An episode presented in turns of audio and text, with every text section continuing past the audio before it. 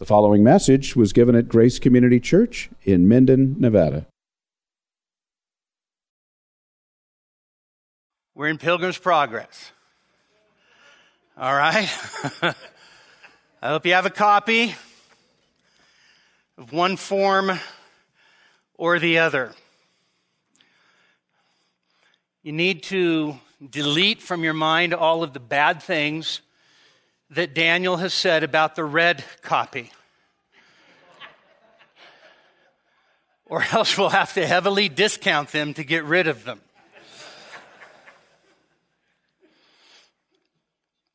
All right, well, let's, um, let's pray so that I can catch my um, mental breath here. Father, we thank you so much for that song that we just sang, Come Unto Jesus. And we pray that it wouldn't simply be a song that we sing, but that we would hear in it the gracious invitation of our gentle, loving King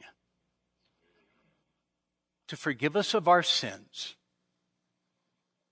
and to give us life. And Father, we pray today that you would be in the midst of your people. Lord, we're going to do the same stuff we did last week and the week before, and the year before, and the decade before. Lord, we're going to seek your face through the ordinary means that you've given to us, and we pray that you would meet with us this day and do us good. And we ask this in the name that's above every name, the name of your Son, Jesus. Amen. All right, so today what we're going to do, and Daniel will adjust the schedule um, uh, because today what we're going to do is we will cover Mr. Worldly Wiseman, and then next week we'll look at the Wicket Gate. All right? Um, so you pick up the Pilgrim's Progress, okay, best selling book in English next to the Bible. Which is absolutely stunning. All right? But you come to the Pilgrim's Progress and you start to realize that Bunyan, John Bunyan, who wrote it, Daniel gave us a wonderful introductory biography. You start to realize that, that Bunyan's theological perspectives and his theological context make Pilgrim's Progress a little baffling for many modern readers. Okay? Now, in fact, Bunyan's theological perspective and the theological context from which he writes is, is in a sense, so out of step with contemporary evangelical thought that in many of the revisions of Pilgrim's Progress, they will change Bunyan's theology.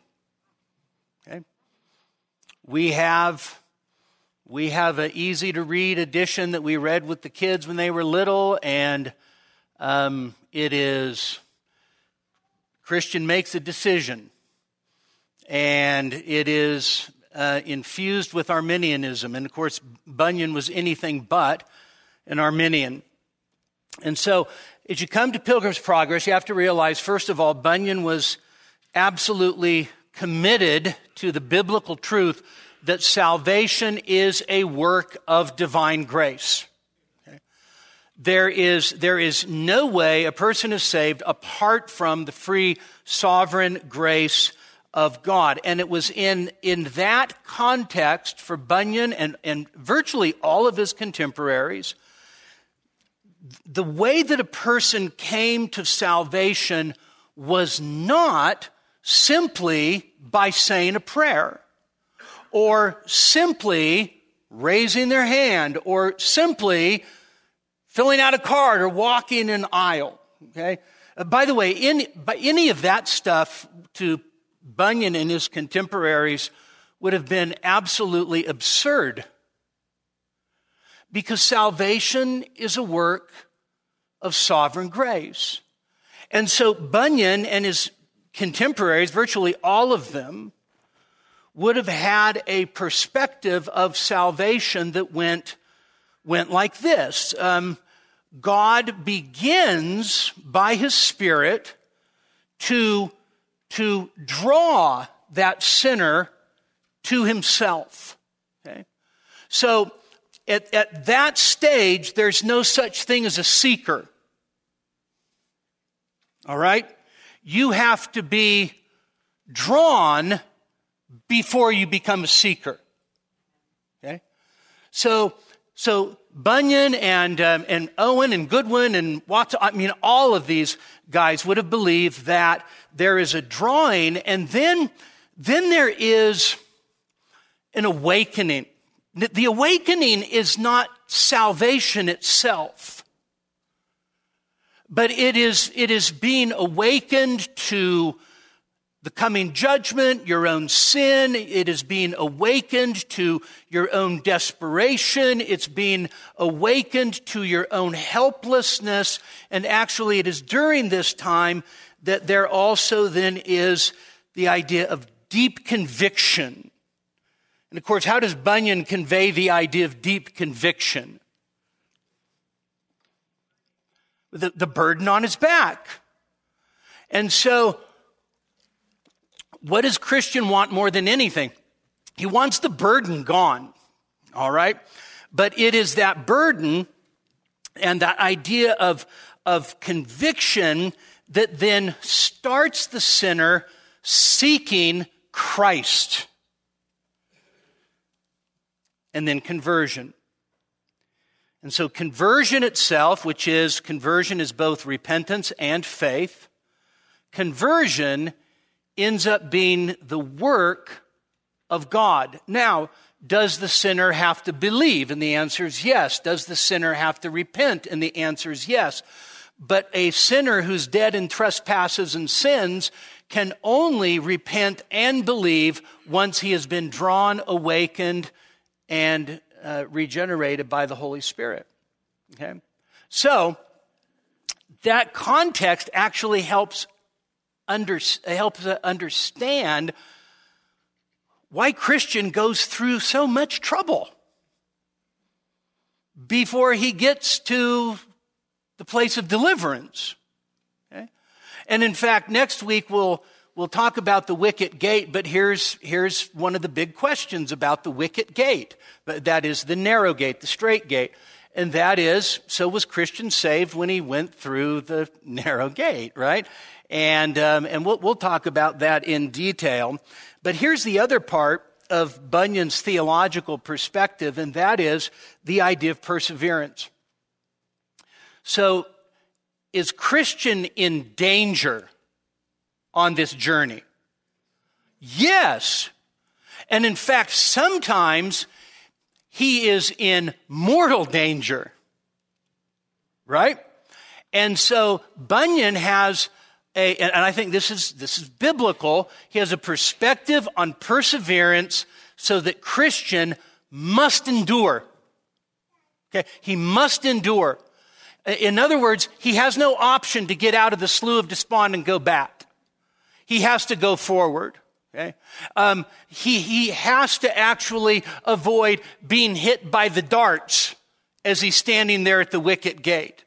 He has to avoid uh, being killed by Apollyon and so forth. And so Bunyan has a, a rigorous view of the perseverance of the saints. And so, in a sense, the entirety of Pilgrim's Progress is about the perseverance of Christian all the way to the end. But here's the thing even though he is in constant danger, here's the reality he makes it to the celestial city. All right? That's, that's the point. So for Bunyan, must you persevere? The answer is yes. For Bunyan, will you be preserved? The answer is yes.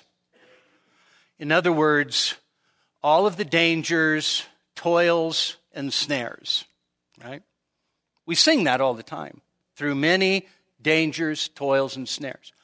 Through all of that, Christian perseveres but at the end of the day, it's because he's preserved. Okay? And so uh, years ago, there was, um, back in the 60s, there were a, a, number of guys who were, who were Baptistic, who were discovering the doctrines of grace. And there were two brothers, John and er-, Ernie Reisinger. And John gave his brother Ernie Pilgrim's Progress. And Ernie reads it and he says to his brother John, he says, What's wrong with this Bunyan guy? Does he think you can lose your salvation or something?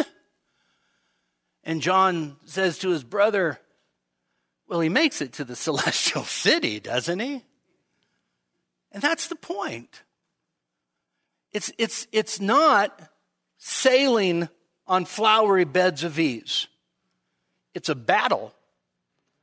There's sweat, there's blood, there's tears, there's toil, there's depression, there's struggles with assurance. And so that ends up being a big part of Bunyan's uh, perspective is not only the necessity of perseverance, but then also the struggling with assurance.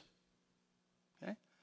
Now, you do understand that the minute that you believe that uh, salvation is a sovereign work of God by His grace, then, um, then assurance is no longer just simply cite John 3.16 and put your name in there. Right? So that's what I was taught for assurance. So I was struggling with assurance. I'm 15 years old. How do I know I'm really saved? And uh, the guy says, um, just put your name in. So for God so loved Brian that if Brian believes, right, he'll never perish and Brian will have eternal life. And he goes, there, you have assurance. Okay? I mean, it sounded pretty good at the, at the time, but you, you have to understand that there are, there are times when the, the real, bona fide, genuine child of God wrestles with whether or not he's been truly born again. Okay? And of course, Christian is going to experience that very thing. So, Christian leaves the city of destruction, absolutely beautiful picture. His uh, wife and children are crying out after him, and he closes his ears and, and he runs uh, off from the city of destruction to the wicket gate saying, Life, life, eternal life. He's followed by two neighbors. Anybody remember the two neighbors? Obstinate and pliable. All right, so Bunyan chooses his names for obvious reasons. All right, so obstinate, how far does he go along? All he wants to do is, is do what? Bring Christian back to the city of destruction. So then he thinks Christian's an idiot, but then pliable, pliable goes along. Why does pliable go along?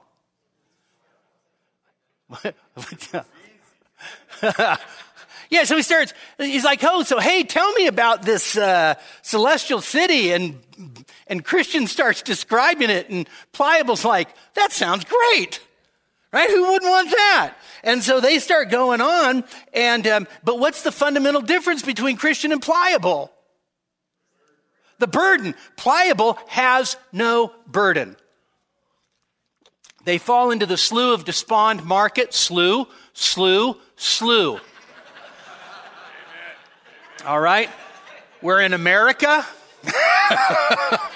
I don't care how they say it in England, all right? Fall into the slough of despond. And they both fall in, and of course, what's, what's Pliable's response as, as he's in the slough of despond? Okay, yeah, so I'm out of here, but it's like, oh, so is this the glorious kingdom that you're talking about? So he gets out, but he goes he gets out on the shore closest to city of destruction. Bunyan's character is struggling through the slough because of his burden. But he keeps going the right direction. And as he goes the right direction, there's somebody there on the other side. And what's his name? Help. yeah, sometimes, sometimes there's no subtlety with Bunyan. This guy's name is help. And he's going to stand there and he helps Christian out. But it was his burden that made the slough of despond so scary. All right? Now, once that happens, um, Christian comes out and help helps him. And uh, I would just point out, notice that help is only on the right side of the slough. There's no help getting out on the other side going back home. But then again, you don't need help to get out on the other side to go back home. So now he's about to meet another hindrance. Okay. And uh, George Cheevers, who's uh, old old timer, he says, "For now, Christian meets not with mud and mire, but with Mister Worldly Wiseman from the great town of carnal policy, who besets and waylays him with another gospel. Okay? Boy, this is, this is such a good, such a good lesson from Bunyan. So, Christian has, Christians become the talk of the town right? Everybody who leaves city of destruction and heads off to the celestial city becomes the talk of the town. And so uh, Mr. Worldly Wiseman has an inkling of him, right? He kind of knows who he is. And so he comes up to him and asks him this question. He says, Whither away after this burdened manner? Or in English, where are you traveling with such a burdened manner? So he sees him going. Now, now by the way, he, he actually already knows. And Christian says, well, I'm going to, I'm going to the wicket gate so I can get rid of this burden. Right? Worldly Wiseman actually gives him some counsel. And so if you have the, the uh, authorized version on page 13, about two thirds of the way down, you'll see in the margin Mr. Worldly Wiseman's counsel to Christian. He says, I would advise thee then that thou with all speed rid, get thyself rid of thy burden, for thou wilt never be settled in thy mind till then, nor canst thou enjoy the benefits of the blessings which God hath bestowed upon thee till then. So I want to I want to just say, is that good advice? Get rid of this burden as quickly as possible. That's good advice. Is it is what he says true? Until you get rid of that burden, you'll actually never enjoy the benefit and the blessings, and you'll have no settled sense of peace. Is that true? Absolutely. So he gives him, actually gives him good counsel at that point. And Christian says in the original Elizabethan English, duh. yeah, I want to get rid of this burden. And so Christian says, but I, I can't get it off. In other words, I can't do it by myself. And by the way, I don't know anybody that can help me. Therefore, I'm going this way, as I told you, that I may be rid of my burden. So worldly wiseman says, hey, you got to get rid of that thing as quickly as possible. And, and Christian says, I know that. And I can't do it, and there's nobody that can help me. That's why I'm going to the wicket gate. Mr. Worldly Wiseman says, Who told you that? Hmm. Christian, a gentleman named Evangelist. Worldly Wiseman, I love this. He says, Beshrew him for his counsel.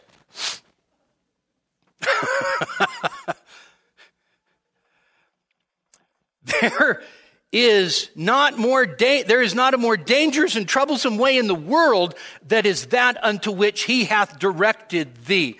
Uh, now, by the way, I uh, beshrew him for his counsel. That is, I most certainly condemn him for his counsel. And then worldly wiseman then presses. So, so now, so, so what is worldly wiseman doing? He's actually sowing seeds of doubt that the wicket gate is how you get rid of your burden right? Real simple. Then he turns around and he says, not only, so, hey, where, who told you that? But then, how did you come to know about the burden? Christian says, from this book that's in my hand. And worldly Wiseman says, Oh, you poor, pathetic soul. Now, what is, what is, what is Bunyan conveying through this? That is that the Holy Spirit works a work of conviction through the Word of God. Right? Okay. When the Spirit comes, He will convict the world of sin and righteousness and judgment. And so, through the law comes the knowledge of sin. And so, Christian says, without doubt, look, um, I, I know I have this burden because I've been reading the book. And so then Worldly Wiseman says, Well, you know, I got to tell you, that kind of stuff happens to people all the time when they start reading that book. yeah, here's, here's the problem, Worldly Wiseman says, is you got somebody that, uh, okay, they're well intended, but they start reading the book. And, and you know, the fact is, is that this stuff is just too high for people. And so then weak minds. By the way, does this sound like remotely familiar or relevant? So it's like weak minded people read it and then take it seriously. and then start to think, oh my goodness, I'm a sinner. Now, there is an interesting, I would say, pay attention to the, the marginal notes that are Bunyan's. So he says at this point, Mr. Worldly Wiseman does not like that men should be serious in reading the Bible. Okay? So, now, at this point, he's sown the seed of doubt in terms of evangelist's message and the necessity to go through the wicket gate. He's now sown doubt into the idea that, um, that reading the Bible and feeling this burden is actually a, a good idea. And now, Worldly Wiseman is about to give the most deadly advice anybody could ever hear in this world, and that is you can have heaven without all the trouble and danger. I got a way for you. It's uh, way better than what you're doing. Cheevers again says, Now see the advice of Mr. Worldly Wiseman and how it chimes in with the soul's desire for comfort rather than holiness. Right? Okay. So, by nature, are you more wired to go the easy way or to choose the hard way? Okay, well, we're, we're, we're wired, because of our fall in Adam, to choose the path of least resistance. And so all of a sudden, there is a sense in which, okay, yeah, that sounds, that sounds good. And so, so at this point, it's important to understand that what Bunyan does through these three characters, obstinate, pliable, and worldly wise wiseman, and what he does through the slough of despond, and now what he's about to do through this advice, actually shows that that the beginning of the journey, the beginning of the Christian life, is full of all kinds of opposition and all kinds of hindrances.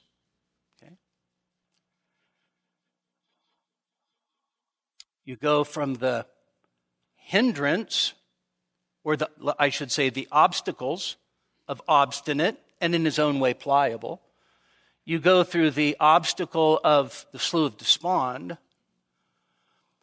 but now there's about to be a hindrance for Christian that threatens for him to lose the gospel itself. So, um, the village is called Morality, okay? And there's a guy there by the name of Legality, okay? So the town of Morality is described for Christian, right? And it's like, hey, there's cheap housing there. Okay? Oh, and by the way, there's lots of really nice people, professional types, you know, who actually have make a very good living. And in fact, it's a, here, here it is. It's a respectable place and it's a comfortable place. Okay? You got to go there. Check it out. Because Mr. Legality actually he is, he is specially skilled in helping people like you get rid of that burden. And so then Worldly Wiseman says, so what you got to do is you got to, you got to go to his house. This is kind of funny. Now, if you get to his house and he's not there, he has this um, pretty young man as a son, named Civility. And he can help you too. You get in the picture, right? Legality, civility, live in the town of morality, very comfortable, respectable place. But so all you got to do, all you got to do to get to his house. So Bunyan, uh, a Christian, says, "Oh, how do I get there?" And worldly Wiseman says, "All right, so you see that hill?" And Christian says, "I can't help but to see that hill." it's massive, and so worldly Wiseman just says, "Okay, it's really easy. You climb the hill. He's the first house on the left." What's the hill? What's that? it's Sinai representing the law. Worldly Wiseman has basically told him the respectable way to get to heaven is actually to just be a lawkeeper. Okay? Now, this is awesome. So Christian is like duped. Sounds good. The guy's nice. Seems to know what he's talking about. By the way, can young Christians be gullible? Yes. Can young Christians be gullible to the people that come and knock on their doors on Saturday mornings? Yes. Can young Christians be gullible to the guy at work who seems to know way, way more about the Bible than he does and yet he is uh, a cult member or something, right? And the answer is yeah. So here's Christian, and so he starts to head towards the mountain. So he, he, he treks right up to the mountain, and as he gets there, he's like, this is a weird mountain. It's like, it's like hanging over me. And it, frankly, it feels like it's about to fall on me and crush me. I mean, it's, it's, it is looming, it's, it's threatening. And then he notices, you know, the closer I've got to this thing, the heavier my burden gets. Oh, I just want to say Bunyan is a genius. Okay? And then the thunder and lightning comes. And Christian thinks, I'm going to be burned up. So I think that what Bunyan has in mind here is the, is the Hebrews 12. You've not come to Mount Sinai to the thunder and the lightning, right? And the idea of this awesome presence and judgment of God. And so what is, what is Christian experiencing here? This looming threat, this idea I'm going to be crushed, I'm going to be burned up, the, the burden is getting heavier. What Christian is experiencing is the terrors of the law. We sing sometimes, Hail Sovereign Love, and there's a verse in there that I think Bunyan would have greatly approved of. Indignant justice stood in view to Sinai's fiery mount I flew, but justice cried with frowning face, This mountain is no hiding place. No refuge. There's no safety in Sinai. Okay? And in order to get to that respectable place of the town of morality, you have to climb the mountain. And then lo and behold, evangelist comes to the rescue. I, I, you got you got to love the picture, right? Um, um, so here's Christian and his burden is weighing him down. He's terrified that he's going to be consumed by fire or the mountain's going to fall on him. And all of a sudden, evangelist is standing there. You know, the point is the gospel to the rescue. The gospel to the rescue. And so evangelist uh, comes to him with this very indignant manner, right? And he says, what are you doing here? Aren't you the guy that I, that was bawling his eyeballs out as you left the city of destruction and I told to go to the wicket gate? Aren't you, aren't you that guy? And Christian, of course, is embarrassed. He's humiliated. He's humbled because in that moment that evangelist shows up, he realizes what a fool he's been in trying to get rid of that burden by going up the hill to Mr. Legality. Now, this ends up starting a, a discussion.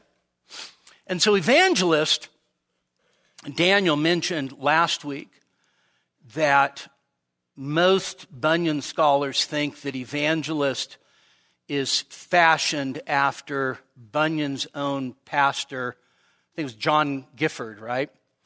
And um, and so there he is, and he says, um, "Who gave you the advice to get off the straight and narrow and come over up this way?" Christian says, "Well, there was this guy." and he told me that I could, I could quickly get rid of my burden. And I could do it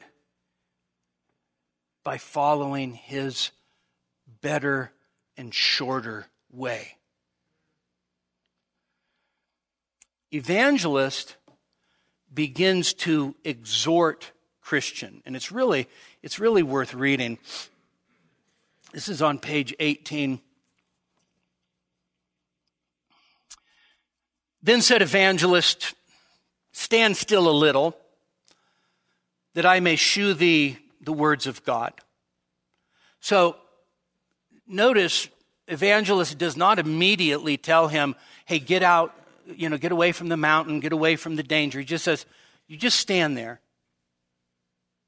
and you listen. And I'm going to tell you about God's Word. And so Christian stands there trembling, right? And notice, evangelist does not feel the necessity to immediately alleviate his trembling. Then said evangelist, See that you refuse not him that speaketh. For if they escape not who refused him that spake on earth, much more shall we not escape if we turn away from him that speaketh from heaven he said, moreover, now the just shall live by faith, but if any man draws back, my soul shall have no pleasure in him. He also did thus apply them. Thou art the man that are running into this misery.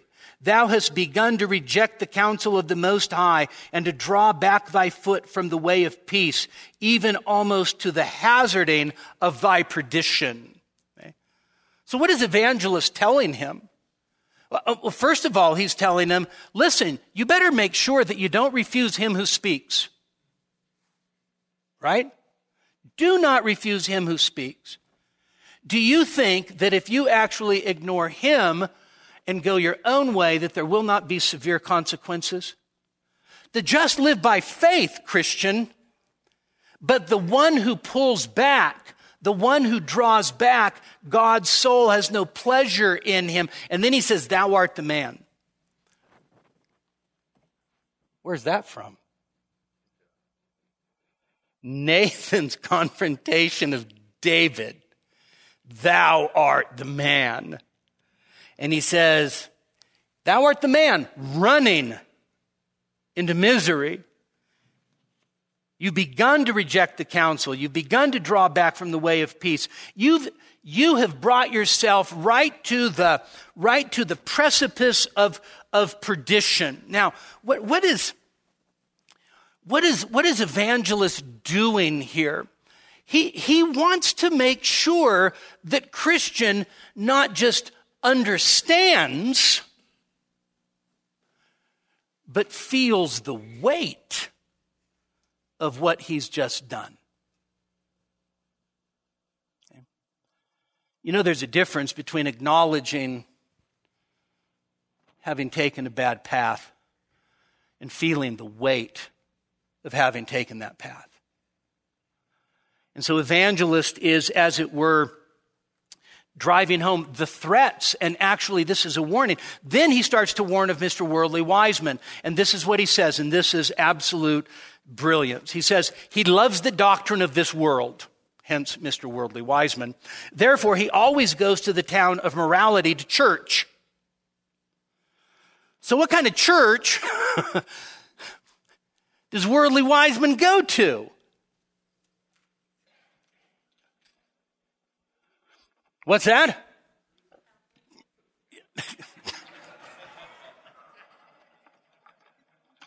No comment. I'm thinking it though, but no comment. He goes to a church that's respectable. He goes to a church that's comfortable. He goes to a church that tells him what he needs to do in this life to be a good person.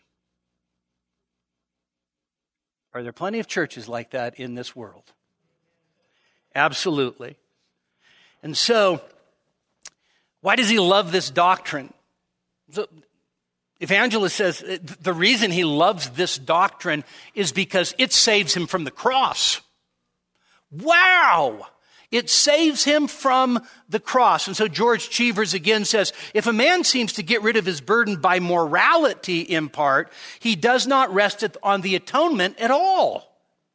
And just so, the men who hate the great truth of justification by faith, because that cuts off all worldly pride and kills sin and self utterly, will often now avow that hatred plainly, but say that men must be justified by faith and works together. In other words, what, uh, what, what evangelist is saying about Worldly Wiseman is that it is his pride that drives him to be a part of the respectable church, the comfortable church, the church where you, where you actually do stuff to get to heaven. By the way, salvation by works is always driven by pride. Always. All you have to do is think about the Pharisees. Driven by pride. And so, why in the world would someone want to be saved from the message of the cross because it slays sin and self. The cross actually says you can't do anything for your own salvation. This has to be the work of God in Jesus Christ. You can't atone for your own sins. You can't achieve your own righteousness. And so People want to be saved from the message of the cross because it's an offense. It's a stumbling block. It is an offense to their pride. And what does, uh, what does legality say? Legality says, forget the cross, climb the mountain. Okay. Now, evangelist is going to say, he's, he's instructing Christian now, and he's going to say, there's three things that you have to abhor about this man's counsel. Okay? And I want to point out that evangelist doesn't just say, you have to understand that people have different points of view. Our point of view is a little different than Worldly Wiseman's point of view. But you know, we should mutually respect one another. Okay? It's not what evangelist does. He says, I'm going to tell you what you have to hate about what this guy teaches. Okay? Boy, Mr. Civility lives. Right? Okay? So, evangelist is, is now about to show him three things. First, Christian, you have to abhor his turning you out of the way. Right? So, narrow is the gate, straight is the way that leads to life. Christian, understand you have to hate the fact that he turned you off of that narrow way. Anybody anything that would turn you off of that narrow way from pursuing Christ is an enemy to your soul. Number two, you have to abhor his laboring to render the cross odious to you. You, you have to think about his teaching and despise what he just tried to do. He tried to give you a salvation without a cross. He tried to make that cross look foolish to you, that, that make that cross look odious to you. You have to despise it. You, the cross is everything, right? The world is nothing. Okay? And so the third thing is, he says, you have to hate his setting thy feet in the way that leadeth to the administration of death. And so what is, what is uh, uh, evangelist talking about when he says uh, the administration of death? What's that? Yeah, it, this, is a, this is an allusion to 2 Corinthians 3 7 through 11, where you have the law is a ministry of death and a ministry of condemnation, or an administration of death and an administration of condemnation. And so, evangelist says you have to abhor everything this guy taught you. Because if you would have believed it, you would have gone the way of perdition. If you would have believed it, you would have blasphemed the glorious gospel of our Lord Jesus Christ and the cross by which he paid for our sins. Okay? So, nothing good about Mr. Worldly Wiseman. Evangelist calls him out. And so, notice Bunyan emphasizes that we have to abhor, we have to hate teaching that leads us away to the cross, leads us away from the cross, and leads us to our own works. And so, Cheevers again, he says, therefore, Mr. Worldly Wise, oh, no, this is, uh, this is Evangelist. I love this part. He says, therefore, this is his conclusion, therefore, Mr. Worldly Wiseman is an alien. That is, he's an alien guide, and Mr. Legality a cheat and for his son's civility, notwithstanding his simpering looks, his, his little grin, okay? He's but a hypocrite and he cannot help you. Okay? Evangelist gives a, sort of a summary statement. This is at the bottom of page 20. It says, After this, evangelist called aloud to the heavens for confirmation of what he had said. And with that, there came words and fire out of the mountain under which poor Christian stood that made the hair of his flesh stand up. The words were thus pronounced as many as are of the works of the law are under the curse. For it is written, Cursed is everyone that continueth not in all things which are written in the book of the law to do them. So why does, why does evangelist then at, at this moment, after going through this instruction, keeping, by the way, keeping Christian there um, in, uh, under, in a sense, the terror of the law, he then turns around and he calls for heaven to confirm what he just said. And then, not only that, heaven confirms what he just said with what? With fire. Okay? Christian's standing there, and his hair stands on end. And then he hears the words, Galatians 3:10. As many as are of the works of the law are under the curse.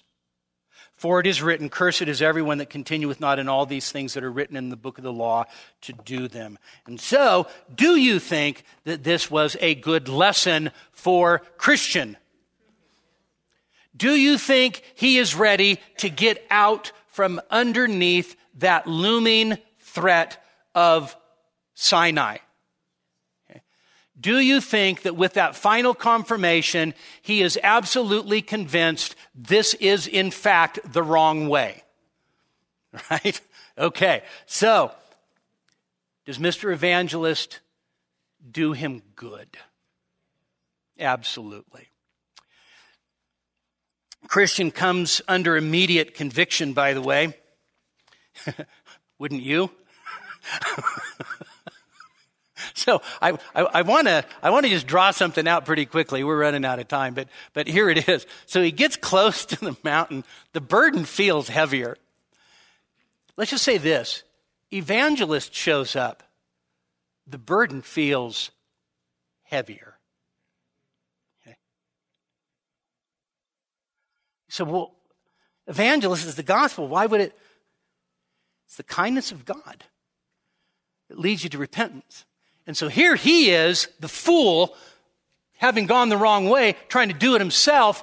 He feels the weight of his burden getting heavier, now all of a sudden evangelist who told him about the wicket gate over that way is now standing right there and there is a deeper sense of conviction. By the way, is that not often the case that it is the very kindness and sweetness and tenderness and grace of God that brings a much deeper sense of conviction? And so then, of course, uh, evangelist's words are confirmed with with fire and he hears you can't be justified by the works of the law. You're under the curse if you are. And so then Christian then asks the most natural question. Can my sins be forgiven?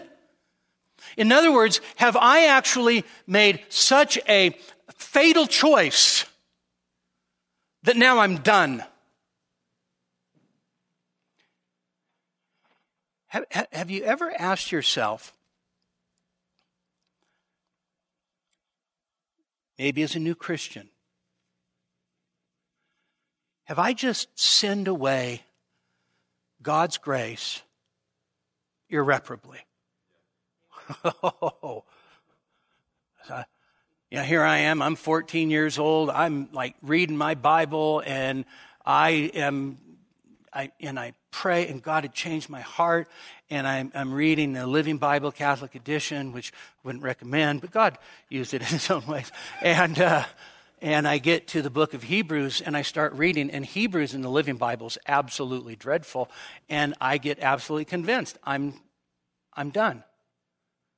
I, I send away God's grace, send it away. And I was in absolute misery. And so I was at a friend's house when this happened, and I go home and I say to my dad, I go, um, what's, what's the unpardonable sin? My dad says, well, saying bad stuff about the Holy Spirit. I'm like, saying bad stuff about the Holy Spirit. Oh, And that's not forgivable, right? Nope. McGee says it's not forgivable. And I'm thinking, well, Jesus actually said it wasn't forgivable. And uh, I'm absolutely convinced. I'm done. Toast. So I decide I'll keep reading, maybe find some comfort. So I read James, a fat chance. Okay, so so all that to say, when Christian when Christian says But can my sins be forgiven now? Evangelist doesn't whitewash it, does he? He says, You've actually committed two evils. First, you forsook the way that was good. You abandoned the way to the wicket gate. And second, you pursued forbidden paths. You tried to get there in a way that God says, you shall not ever go that way. And then evangelist says this, nevertheless, the guy at the gate will welcome you. His name is Goodwill. I love this. Evangelist doesn't just say, well, of course you can be forgiven. Of course you can be forgiven. I know that you're saved. Okay? Evangelist actually says, okay, well, let's think about this. Yeah, you, your, your sin is grave.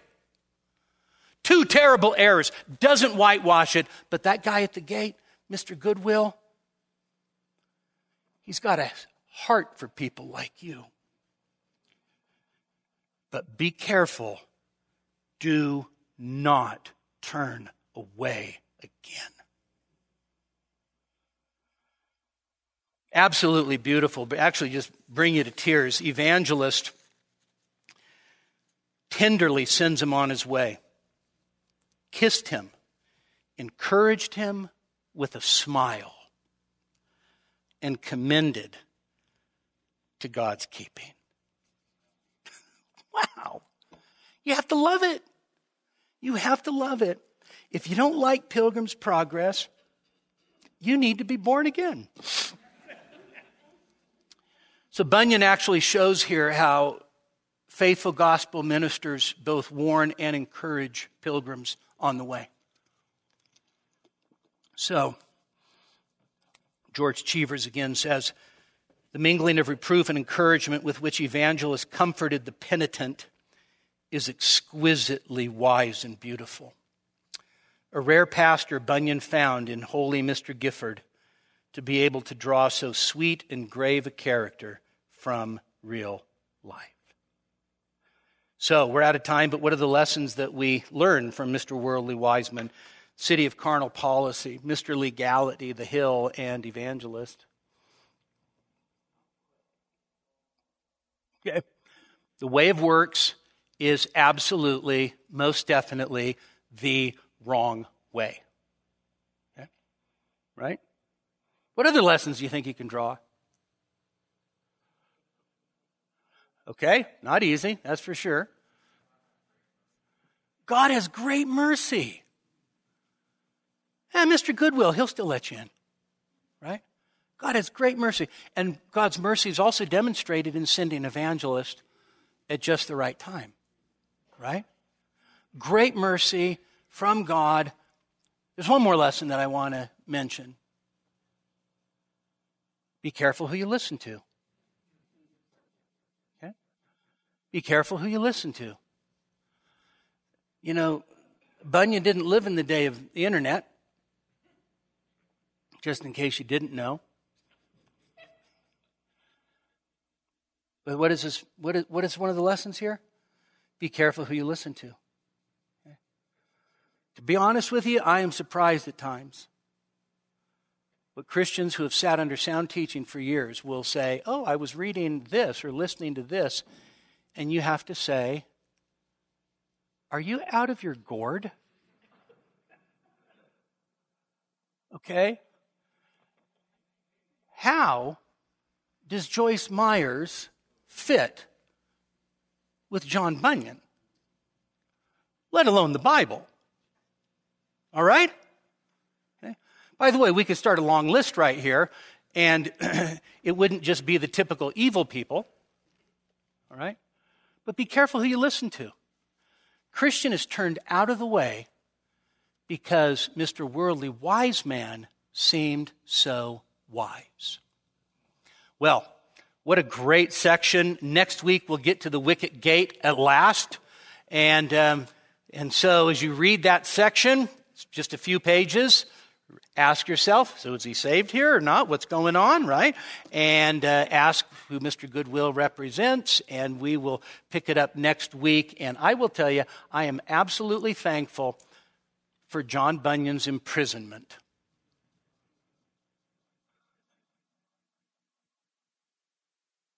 If John Owen would have had his way and exerted the influence he wanted to exert, Bunyan would have been released from prison. Was it unjust that Bunyan was in prison? The answer is, of course. But God's ways are not our ways.